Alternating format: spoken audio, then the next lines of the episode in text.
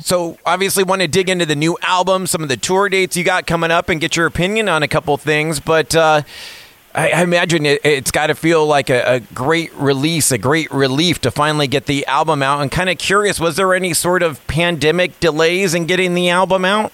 I guess it hindered us in a way where it was like we had to be extra careful and extra, you know, tedious with figuring out studio dates and stuff because of it. And, you know, when to book the studios and stuff and when to meet up and when to practice and stuff. So I, I guess you could say yes, but honestly, it was an overall, like, kind of quick process. Like, it was, it was a pretty smooth process.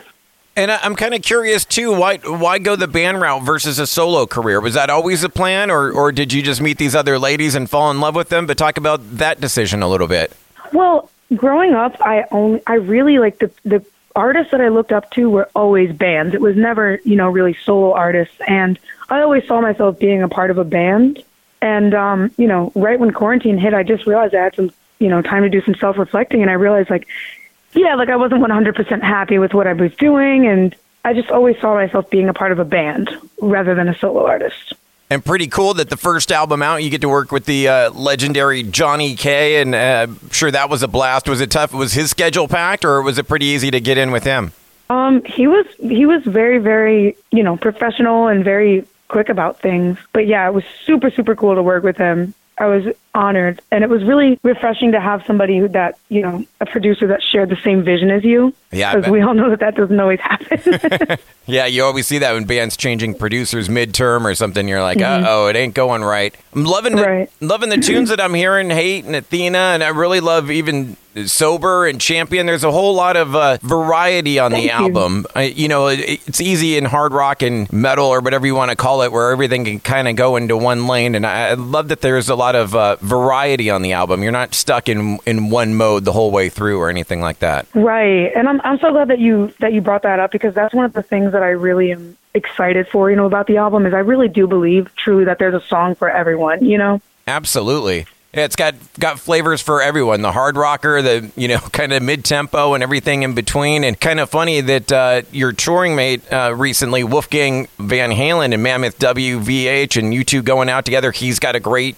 debut album out there. And I wonder if it, you almost could have called the tour the preconceived notions because I imagine both of you got yes. you and Wolfgang have bonded over that. That people going out into the rock world releasing your debut album. I'm sure so many people have so many preconceived notions about the two of you, and they don't even know you yet. Right. No, it's it's definitely true, especially with the young rockers. People are very people are definitely have many preconceived notions and are convinced that they already know what they're getting when they just really don't, you know? They have no idea the badass rocker that you really are and that not just some TV personality. Thank you. Right. Yeah, that that was one thing. I didn't want to be tied down, you know, to the voice or I didn't want to, that to be the thing, you know, that I was known for. Which but it was a really amazing experience, don't get me wrong, but you know, can't hold on to that experience forever. no, I mean it was a great introduction, and now now you've got the uh, the ball. Now it's where you take it and run with it, and off to a great start. Right. Having fun out there with, with Wolfgang and, and Mammoth WVH. Oh yeah, they are so amazing. Um, they sound exactly like the album, if not better live. You know, because you can just really feel, you know, like you can feel the kick drum and like you can just feel everything. So and and Wolfie's voice and his guitar playing is just. Uh I mean, I'm really just mesmerized when I watch them, if I'm being completely honest. so I'm really, really honored to be on tour with them. It was great to see. Uh, I was watching some of the live footage from Rocklahoma, and great to see you rocking the guitar as well. Oh yeah, definitely. Yeah, my I always call it my weapon of choice. I, it was my first instrument. You know, I started playing when I was like five or six, and I actually didn't start singing until about nine. I, I love guitar. Who was the inspiration? Who made you want to pick up a guitar? Who did you see or hear that you said I can do that?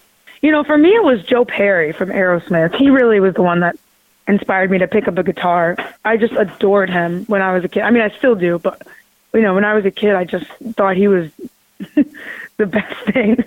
and he still is, and that's great. Great that your parents really raised is. you right on on Aerosmith.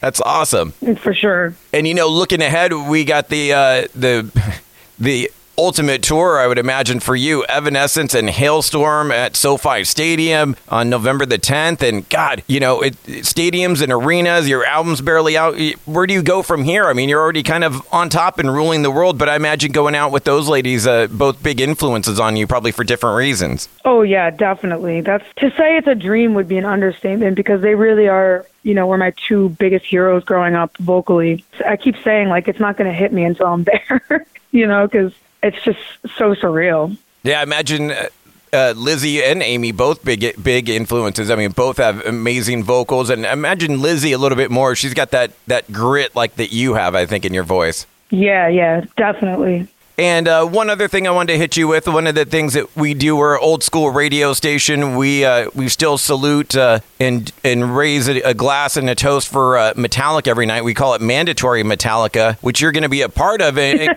That's awesome. Kind of curious with the with the Aerosmith roots and playing guitar and stuff. I'm sure you went through that Metallica phase as well and learning riffs. Oh yeah, for sure. I, I definitely listen. When I learned to play Enter Sandman, I was like, you couldn't tell me nothing. I was like. I was uh, super excited when I learned that. And then uh, I did. I had Guitar Hero Metallica too, so I did have a little Metallica phase for sure. It's crazy that the the Black album, the the album with Metallica with Enter Sandman, is now 30 years old and, and still sounds as awesome as ever. I know. Oh my gosh, I know. it, it is so insane being that it's mandatory Metallica, do you do you want to pick a song to play? Would it be Enter Sandman? Is that your favorite Metallica tune? No, I would have to say my favorite Metallica one would be Fuel. I love that song. Dude, you absolutely rock. Thank you so much for checking out the entire interview. Now just hit subscribe. Subscribe to the podcast, Radioactive Mike Z. My interviews in their entirety, available on all the major platforms TuneIn, Stitcher, iTunes, SoundCloud, whatever you're listening to right now. Just hit the subscribe button. Make sure to give me a follow on the socials as well. I'll follow you back at Mike Z967. And bro, don't miss the radio show. Now 10 p.m p.m. to midnight on 96.7 KCAL Rocks in the Southern California Inland Empire area, Riverside, San Bernardino County. Always streaming on live at kcalfm.com. You, my friend, absolutely rock.